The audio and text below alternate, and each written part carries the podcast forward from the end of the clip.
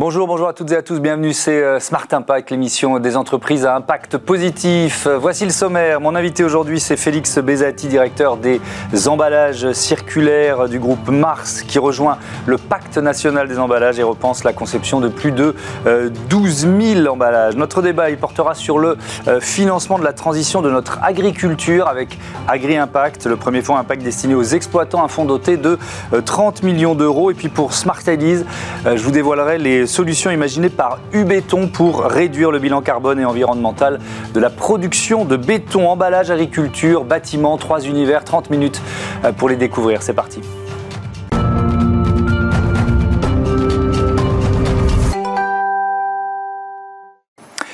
Bonjour Félix Bézati, bienvenue. Vous êtes euh, donc le directeur monde des emballages circulaires du groupe euh, Mars. Euh, Mars, on ne peut pas toutes les citer, ce sont des, dizaines de marques. Alors il y a les friandises évidemment, des céréales pour le petit déjeuner, du riz, des compléments alimentaires, du chewing-gum, mais aussi des, aliments pour nos animaux de compagnie, pour les chiens et chats. Je me suis posé la question, je ne sais pas si vous avez la réponse, ça fait combien de millions d'emballages produits chaque année?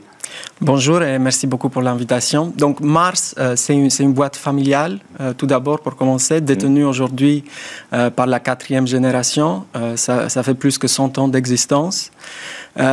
Notamment, nous avons beaucoup de produits que vous venez de mentionner avec des marques iconiques comme M&M's, Sneakers, Twix, Bounty, Original Benz, mais aussi des marques pour l'alimentation animale telles que Whiskas, Pedigree et aussi Royal Canin qui a son siège social basé en France.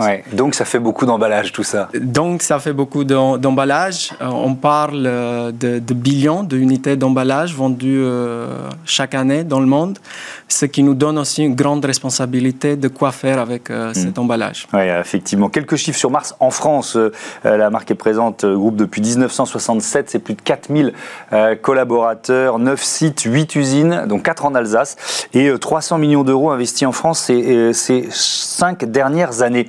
Je, je, fais un petit focus pour la, sur la France parce que vous êtes directeur monde. Évidemment, le groupe Mars, c'est un groupe mondial.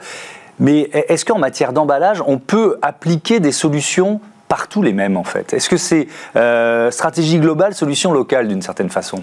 C'est une très bonne question. Euh, tout d'abord, il faut comprendre les enjeux quand ça revient à l'emballage. Euh, nous utilisons pour notre portefeuille de produits pas mal d'emballages en plastique. On sait aujourd'hui que l'emballage en plastique, il y a des très, des, très bonnes propriétés barrières. Mmh. Donc, du coup, ça permet à très bien protéger nos produits. il est assez léger il vient à un coût abordable et euh, il y a des émissions de carbone assez faibles. Hmm. Donc il y a ces bonnes propriétés. Mais euh, dans le même temps, l'emballage plastique, il y a un grand challenge aujourd'hui euh, qui, qui, sont les déchets plastiques qui génèrent. Et ces déchets plastiques, ils vont être traités différemment euh, d'un pays à un autre, comme vous mentionnez. Mhm. Euh, juste ici, l'exemple euh, des, bouteilles par, en PET. ces bouteilles-là, ils sont recyclées à environ 60%, que ce soit en France, au Mexique ou en, Indonésie. mais les 40% restants qu'en France, dans les meilleurs des cas, vont être incinérés, dans les pires des cas, ils vont être enfuis. Mhm. ces 40% en Indonésie, en, en Mexique, ils ont des grandes chances de finir dans la nature et pas être euh, collecté. Euh, donc, euh, les solutions, c'est assez spécifique aussi par région. Ça dépend des réglementations aussi? Ça dépend aussi notamment des réglementations, mais aussi l'avancement des infrastructures locales. Mmh. il faut financer le recyclage des emballages. Euh, aujourd'hui, en Europe, on a ce système qu'on appelle la REP, la responsabilité mhm. entendue des producteurs, euh, où nous payons euh, une partie de la collecte du tri. cela n'est pas partout dans le monde, donc il y a ce changement à, ramener. Mhm. Alors ici, en France, le groupe Mars a, signé ce pacte national sur les emballages plastiques. Quel est l'objectif en fait Est-ce que c'est contraignant? Qu'est-ce que ça représente pour vous? Euh, donc, quand, on revoit aux, actions qu'on doit prendre, mmh. euh, il y a euh, deux principaux piliers. le premier, ça revient à la conception, donc comment on conçoit nos produits. on va y revenir après, l'éco-conception. Tout à fait. Et le deuxième, c'est la partie infrastructure, c'est-à-dire qu'une fois qu'on a mis ce, produit dans le marché, comment on va le collecter, trier et recycler. notamment, le pacte, ça, ça, aide premièrement à donner cette vision où on doit aller je pense que c'est assez important de s'aligner dans cette vision basée sur l'économie circulaire. Mhm. Et deuxièmement, ça ramène cette partie collaboration qu'on a besoin pour ce deuxième pilier dont je parlais, l'infrastructure. Comment on met toutes les parties prenantes ensemble pour réussir un système efficace. si on prend un exemple très concret, le, recyclage du plastique, par exemple, quelles sont vos actions en la matière et qu'est-ce que ça change de faire partie du pacte? Donc, euh, tout d'abord, pour commencer, comme je disais, euh, notre lutte, c'est contre les déchets plastiques. Mmh. Euh, pour cela, on a quatre axes de travail en interne. tout d'abord, c'est de substituer, par exemple, des, emballages à usage unique qui sont faits en plastique par des emballages réutilisables. Mmh. Donc, très récemment, on a lancé un projet en vrac euh, avec Carrefour en France, avec la marque M&M's. Mhm. Notre marque Royal Canin, ils ont lancé aussi un emballage retournable, donc ils explorent aussi cela en phase pilote. Le deuxième axe de travail, ça va être la substitution du plastique en soi par d'autres matériaux. Mhm comme le papier par exemple, euh, des matériaux, des emballages à base de papier. Mais c'est pas possible pour tous les produits aujourd'hui, c'est ça? Donc c'est pas possible pour tous les produits. Là, on avait un exemple avec Ballista en Allemagne. Et le, troisième axe, ça va être les, emballages en plastique qu'on a toujours besoin. Comme je disais, euh, le plastique, il y a de très bonnes propriétés. Donc, mmh. on a besoin dans notre portefeuille. Et pour cela, nous travaillons sur la conception euh, comment euh, switcher de structures multimatériaux des structures monomatériaux qui auront des meilleures chances d'être recyclés. Et là, pareil, on a lancé un pochon avec M&M's en France l'année dernière. Et pour finir, le quatrième axe, pour euh, réduire les déchets, euh, c'est d'utiliser de la matière recyclée dans nos produits. Le plus on utilise de la matière recyclée dans nos produits, le moins, en théorie, il y aura des déchets. Et, là, pareil, on a un engagement d'utiliser 30% de la matière recyclée d'ici 2025. Et un, un exemple concret, c'était notre marque Shiba l'année dernière qui a lancé un penchant avec de la matière recyclée. Euh, je, reviens sur euh, euh, le partenariat avec, avec Carrefour. donc, c'est une nouvelle offre de vrac pour les M&M's on se dit, tiens, c'est simple. Qu'est-ce que ça suppose en termes de, de, process de production pour vous et peut-être pour, pour votre partenaire aussi? Donc, en tant que société aujourd'hui, on était très, on va dire, habitué à des emballages à usage unique. Mhm. Euh, revenir sur le vrac, il y a ses propres challenges. Euh, cela, c'était un pilote qu'on a lancé avec Carrefour. Et on s'est rendu compte aussi qu'il y a quand même de la génération de déchets euh, avec l'utilisation de vrac. il y a des technologies innovantes qui doivent venir surtout sur les machines de, de d'emballage réutilisable. Mhm. Il y a la partie réglementation, donc qui prend les responsabilités. Donc, Évidemment, ce n'est pas, pas si facile, euh, mais nous, nous sommes aussi engagés de lancer plus que 10 pilotes euh, dans ce contexte-là d'ici 2025. Euh, on est déjà à 8 partout dans le monde aujourd'hui, donc c'est quelque chose qu'on explore mais avec ses propres challenges, ça ne va pas être des solutions miracles qui seraient prêtes à employer euh, tout de suite. C'est intéressant de, de, passer par le test parce que vous, vous, vous faites quoi? Vous, vous, voulez être sûr que cette solution, elle va être moins polluante, moins productrice de déchets et d'emballage que la précédente, c'est ça? Avant de la dupliquer un peu partout sur la planète? Tout à fait, tout à fait. C'est pour ça que je parlais par exemple des, générations de déchets en soi, parce qu'il faut avoir une approche globale et holistique. Et comment on peut, notre objectif, c'est de ramener des, des, solutions systémiques hmm. qui vont être ici euh, pour le long terme et pas, juste euh, pour le présent. Vous l'avez évoqué, euh, le, défi, c'est effectivement euh, la lutte contre ces, plastiques à usage unique. 60% des déchets plastiques issus de l'environnement industriel se retrouvent à, polluer la planète. Évidemment, ça dépend des pays, ça dépend des régions du, monde. je crois qu'il y, a 12 000, plus de 12 000 emballages sur lesquels le, groupe Mars est en, train de travailler aujourd'hui. Ça veut dire qu'il y a quoi? Il y a des dizaines de solutions différentes potentielles? C'est ça notre euh, grand challenge aujourd'hui euh, et la complexité qu'on a euh, de trouver des solutions dans le short terme parce qu'il faut considérer la protection de, des aliments qu'on va emballer. Donc on ne peut pas le faire avec tout type de, matériaux. Mhm. Il faut considérer les durées de conservation mais il, faut aussi considérer les vitesses de production. Donc il y a ce puzzle à résoudre pour ces 12 000 euh, emballages que vous avez parlé, donc il y a, euh, nous avons euh, engagé énormément de personnes dans nos centres R&D pour aider avec cette transformation. Donc, en effet, c'est un, un, grand challenge pour nous. Hmm. Il, y a, bon, il y a des emballages réutilisables, recyclage, recyclables, compostables. Il y a plein de solutions différentes. On va terminer, tiens, il nous reste une minute, sur le, le recyclage chimique. Euh, ça, c'est l'une des solutions sur lesquelles vous, euh, vous travaillez? Oui, euh, les, technologies de, recyclage actuelles, notamment pour les plastiques euh, souples, euh, d'emballage souple, nous permettent pas de venir à des, de la matière recyclée à contact alimentaire. Donc nous avons besoin des technologies innovantes telles que le recyclage chimique qui nous permet de revenir à des applications alimentaires. Euh, et cela, ça nous permet, nous, en tant qu'amateurs sur le marché, de prendre notre responsabilité d'utiliser de la matière recyclée. Euh, le mot, ça fait peut-être peur, mais c'est juste qu'on revient à l'aspect chimique euh, des plastiques. Les plastiques sont faits du pétrole. Mhm. Donc, on vient à ces unités de base. C'est un peu comme les Lego. On va casser les Lego pour les refaire.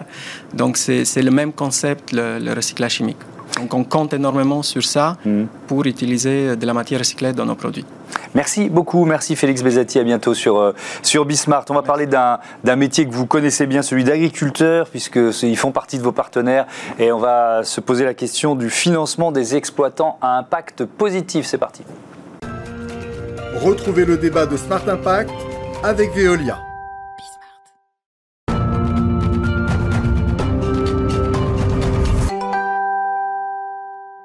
Le débat de Smart Impact avec Laurence Meignery. Bonjour, bienvenue. Vous êtes euh, présidente de Citizen Capital, cofondatrice d'Agri Impact. À vos côtés, Claire Mingon. Bonjour.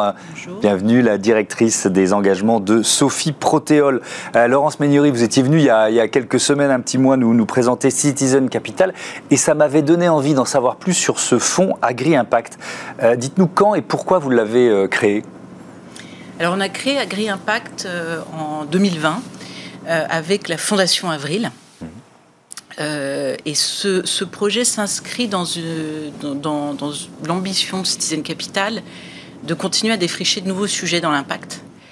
Et notamment d'aller sur des sujets un peu plus, complexes, disons, d'adresser des besoins qu'on estime fondamentaux, qui sont mal servis ou mal couverts par le marché.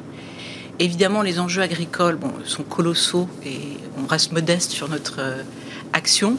Mais l'objectif d'Agri Impact, c'est euh, euh, d'accompagner et de financer des projets portés par des agriculteurs, donc dont les agriculteurs sont partie prenante au capital du mhm. projet, avec une thèse à la fois sociale et environnementale. Sociale, on est sur des enjeux de pérennité du monde agricole et notamment de, de, pérennité des modèles d'exploitation agricole familiaux euh, et de permettre aux agriculteurs euh, de, capter plus de valeur dans une chaîne de valeur qui est quand même très concentrée en amont et en aval, mhm. euh, en les aidant à développer des projets de diversification qui sont soit dans les énergies renouvelables, euh, typiquement méthanisation, mais aussi agrivoltaïsme, éolien, soit dans la petite transformation industrielle, production, enfin légumerie, conserverie, mmh. fromagerie. Mais là, protéines d'insectes. Et protéines d'insectes, on vient d'investir dans un projet, un très beau projet de protéines d'insectes. Voilà, et puis aussi dans les circuits courts avec euh, typiquement des magasins de producteurs. Mmh. Donc ça fait évidemment beaucoup de projets sur lesquels vous pouvez travailler. Et puis la thèse environnementale est évidemment d'accompagner euh, l'agriculture a contribué elle-même aux enjeux de transition alimentaire, mm. climatique, énergétique. Évidemment, vous travaillez, vous l'avez dit, avec la Fondation Avril, dont Sophie Protéol est une euh, filiale. Euh, présentez-nous Sophie Protéol en quelques mots. C'est quoi? Alors, euh, la Fondation Avril est en fait l'actionnaire de, référence du groupe Avril. Mm. ce groupe Avril, c'est le quatrième groupe alimentaire français. Et ce groupe a deux types d'activités. Une activité industrielle et une activité d'investisseur financier. Et c'est là qu'on en vient à Sophie Protéol. Sophie Protéol est donc le bras financier du groupe Avril qui euh, fait des investissements euh, minoritaires. Hein. Nous avons aujourd'hui engagé euh, environ 420 millions d'euros dans des investissements minoritaires, en amont et en aval des exploitations agricoles. donc, et, et, au niveau de Sophie Protéol, nous, déjà, nous sommes investisseurs en direct. Donc 90% de nos investissements sont des investissements directs et environ 10% euh, sont investis à travers des fonds mhm. qui ont des activités complémentaires de, des, nôtres, de nos activités directes. Qu'est-ce qui vous séduit dans, ce, dans ce projet Agri-Impact Voilà, alors donc effectivement, euh, ce qui nous séduit dans Agri-Impact, euh, c'est clairement d'une part la complémentarité avec nos propres activités. Euh, puisque nous ne savons pas, nous, compte tenu de, des moyens dont nous disposons, intervenir dans les exploitations agricoles, alors qu'Agri-Impact investit directement dans les exploitations. Ça, c'est la première chose. Et la seconde chose, c'est la partie, le, type d'activité qui est développé par Agri-Impact, et donc euh, cette attention aux transitions agricoles, aux transitions énergétiques, qui sont aujourd'hui euh, primordiales pour la société et dont les agriculteurs doivent tout prix être partie prenante. Mmh. Euh, en l'occurrence, euh, les projets que finance Agri-Impact euh, apportent des compléments de revenus à l'agriculteur qui aujourd'hui sont fondamentales compte tenu notamment de la volatilité des marchés, de de l'évolution de l'économie euh, actuelle. évidemment. Euh, euh, vous l'avez évoqué, Laurence Meignery, il y, a, la dimension sociale. On, est face à aussi à un défi de renouvellement de génération chez les agriculteurs français. Est-ce que ça fait partie des enjeux d'Agri-Impact d'accompagner aussi de, jeunes agriculteurs qui, pourraient reprendre des exploitations voilà, d'exploitants qui vont partir à la retraite bientôt hein? Oui, complètement. Alors, l'enjeu n'est pas d'accompagner l'installation elle-même, mais on voit bien que dans les projets qu'on accompagne, on a beaucoup de jeunes générations dont les parents sont plutôt dans une phase de transmission. Et en fait, euh, les, agriculteurs, c'est des entrepreneurs. Mhm. Et, c'est drôle d'ailleurs parce que c'est un monde nouveau, en fait, dans le dialogue entre des gens, qui, des financeurs et, en tout cas, non bancaires, et, et des agriculteurs, c'est assez nouveau comme dialogue. Et, donc, c'est des gens, effectivement, qui, qui, réfléchissent à la pérennité de leur modèle économique. Mmh. Euh, et qui euh, et c'est un des enjeux et de l'intérêt qui porte euh, à, la diversification, c'est de c'est de pouvoir faire vivre leurs exploitations mmh. dans la durée. Comment vous choisissez les projets Et garder la main sur leur outil d'exploitation. Oui, bien sûr. Que, évidemment, on est là en, quasi-fonds propres, et y compris après qu'on se retire, ils sont... D'accord ils sont maîtres chez eux. Et... Oui, vous ne devenez pas propriétaire de leurs exploitations, c'est important de le, euh, spécifier. Euh, vous avez un peu détaillé les différents projets sur lesquels vous pouvez euh, investir, mais qui est à l'origine? C'est un agriculteur qui vient vous voir, c'est vous qui prospectez, et puis peut-être quels, sont les, critères, si on rentre un peu plus dans la finesse du projet, dans le détail alors c'est les deux, en fait, c'est les équipes de la Fondation Avril qui, euh, qui sont beaucoup euh, liées au terrain et c'est vraiment la valeur ajoutée de la Fondation Avril d'être directement liée euh, au monde agricole et donc de, de rencontrer un certain nombre d'agriculteurs. Et puis plus on avance, plus on fait, ça fait bouche à oreille et on est aussi contacté en direct. et dans les critères, en fait, alors, ça peut pas être des tout petits projets parce qu'il y a quand même euh, des, enjeux de, financement qui sont pas négligeables. Euh, donc, c'est des exploitations qui sont, je dirais, à partir de moyennes. et, et nos critères sont, en fait, la solidité des projets, notamment dans les énergies renouvelables euh, ou dans la transformation, euh, petite transformation agricole, mhm. euh, mais aussi sont liés à l'impact environnemental et social qu'on anticipe. Donc nous, ce qui nous intéresse, c'est de comprendre que le projet va bien permettre de compléter les revenus de l'agriculteur et que l'agriculteur est bien dans une logique, enfin, il a un enjeu de revenus. Et puis deuxièmement, on, développe de plus en plus des outils pour accompagner aussi l'exploitation, c'est-à-dire pas uniquement le projet de diversification, qui lui-même va produire, on sait que le, par exemple la méthanisation aujourd'hui, mhm. dans tous les scénarios de l'ADEME aujourd'hui, il va considérablement s'accroître dans le mix énergétique. C'est le levier euh, d'un gaz propre, en mhm. fait. Euh, donc il y a un gros enjeu de croissance de, la méthanisation, mais aussi de l'agrivoltaïsme et de l'éolien. Euh, et il y a un enjeu d'évolution des exploitations elles-mêmes vers dans une transition agricole, climatique et notamment sur les sols. Et c'est le sujet qui nous intéresse le plus probablement, c'est d'accompagner les agriculteurs. alors on les accompagne sur neuf grands critères mmh. qui vont de la couverture des sols, l'agroforesterie, et notamment avec un objectif d'aider l'agriculteur à, s'assurer qu'il préserve la qualité de son sol, mhm. voire qu'il améliore, parce qu'il y a un certain nombre de sols détériorés. Euh, Claire Mingon, euh, c'est, euh, pour les agriculteurs, ça suppose quel type d'engagement Donc il y a ce, cette transition, le fait de, s'engager vers une transition écologique, ça prend, ça prend du, temps. C'est pour ça que le, le, fait que des financiers rentrent dans l'équation, c'est important? Oui, enfin, je crois que c'est important que des financiers euh, tels qu'Agri Impact rentrent dans l'équation parce que ce sont des financiers qui sont à l'écoute des projets, euh, qui vont rencontrer les agriculteurs, euh, qui vont mettre à leur disposition des experts. Mhm. et donc, il y a un véritable dialogue qui va s'instaurer entre Agri Impact et l'agriculteur. le projet peut mettre un peu de temps à émerger, mais c'est du, c'est pas, c'est loin d'être du temps perdu, c'est vraiment du temps gagné, de façon à ce que le projet euh, prenne corps, euh, qu'il soit pérenne et effectivement euh, qu'il survive à la présence d'Agri Impact.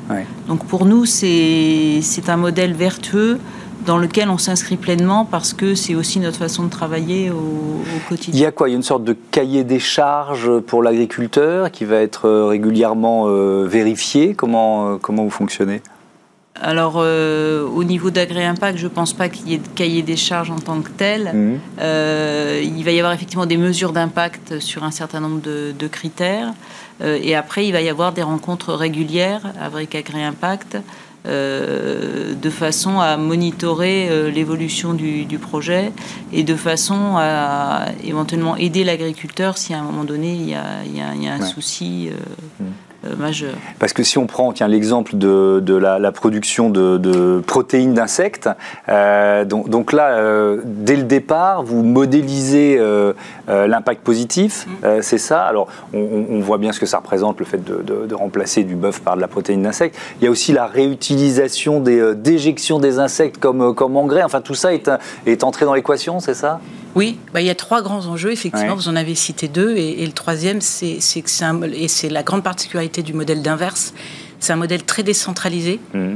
de, production dans des fermes, euh, qui permet à non seulement un agriculteur, mais un réseau d'agriculteurs de compléter leurs revenus avec la, production d'insectes et avec les effets effectivement euh, connexes qui sont euh, la diminution de l'utilisation d'engrais chimiques parce qu'on a de la fertilisation avec les déjections d'insectes. Et, c'est un modèle très décentralisé qui permet aussi plus de sécurité sanitaire euh, puisqu'on est sur des, petites unités et les éventuels problèmes ne se répercutent pas sur les autres. Merci beaucoup. Merci à toutes les deux. Bon vent à, à Agri Impact. C'est l'heure de Smart IDs, un béton moins polluant. C'est possible?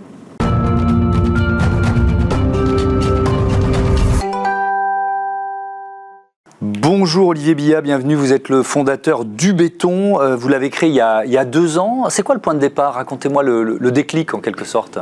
Le, point de départ, j'ai été manager de l'enjeu de transport dans le BTP, où j'ai pu euh, gérer à la fois des, chauffeurs de, semi-bennes et des chauffeurs de camions toupie, les camions qui livrent le, béton.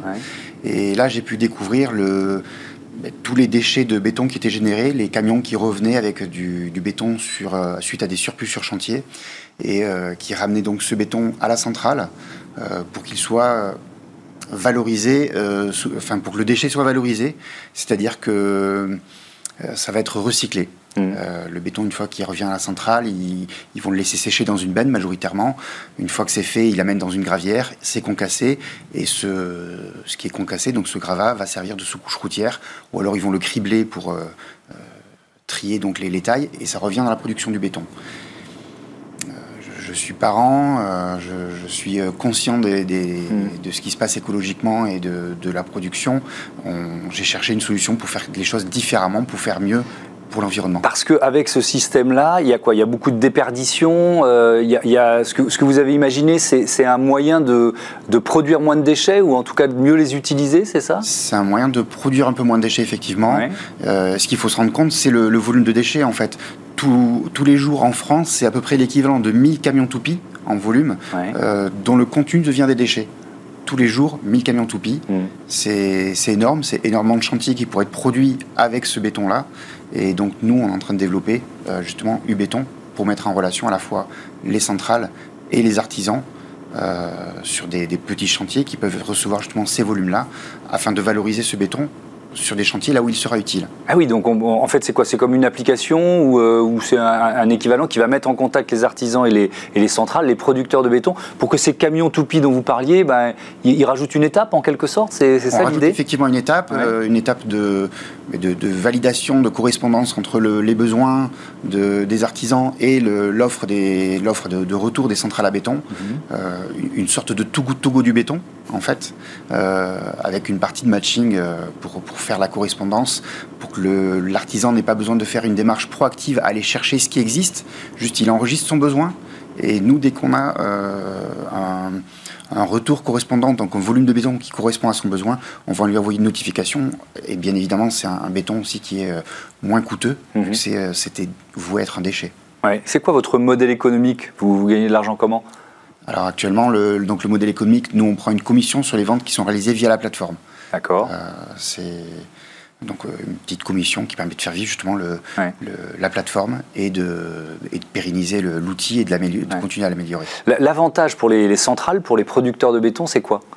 De valoriser, ben, j'ose dire intelligemment, ce qui autrefois était un déchet, euh, et de faire en sorte que ça ne devienne pas réellement un déchet. C'est aussi un impact différent au global sur les ressources, puisqu'on est en train de, s'apercevoir qu'on manque de ressources, que ce soit du sable, que ce soit la grave qui, sert pour le béton, on, va s'apercevoir qu'on est en train d'en manquer. Plus, si, ce produit devient du déchet, il faut comme qu'on le reproduise pour euh, satisfaire les demandes. Donc, euh, si on l'utilise, on utilisera moins de, matières premières et l'industrie du, du, béton et du ciment euh, à œuvrer encore justement pour euh, réduire son impact sur les matériaux, à réduire son impact aussi euh, sur, le, sur les déchets. Donc on, on est tout à fait dans, dans cet axe-là. Oui, je, parlais tout à l'heure d'un béton moins polluant. Le béton lui-même, il ne change pas, mais c'est le, le, bilan carbone de, du secteur qui Le bilan carbone global du secteur, effectivement, qui s'améliore, une production plus raisonnée. et effectivement, ben, un mètre cube de béton, c'est à peu près 250 kg de CO2. 2 millions de mètres cubes de béton qui sont euh, gaspillés, on va dire, tous les ans, qui deviennent des déchets. Ça, c'est pour la France, ça? C'est juste pour la France, tout à fait. Oui, 2 millions, c'est juste pour la France. Mmh. On, peut laisser faire le calcul pour voir euh, ce, que, ce à quoi ça correspond. 2 millions même, c'est un chiffre un peu abstrait. Euh, sur Paris, on peut très bien visualiser la tour Montparnasse. On remplit entièrement de béton. Ça fait 6 tours Montparnasse tous les ans de déchets de béton voilà, qui, du béton frais qui pourrait être utilisé. Et eh ben voilà, bravo pour avoir imaginé cette solution. Merci Olivier Billard. On souhaite le, le, meilleur à euh, U-Béton. Voilà, c'est la fin de ce numéro de Smart Impact. Euh, je vous donne rendez-vous demain sur Bismart, la chaîne des audacieuses et les audacieux. Salut à toutes et à tous.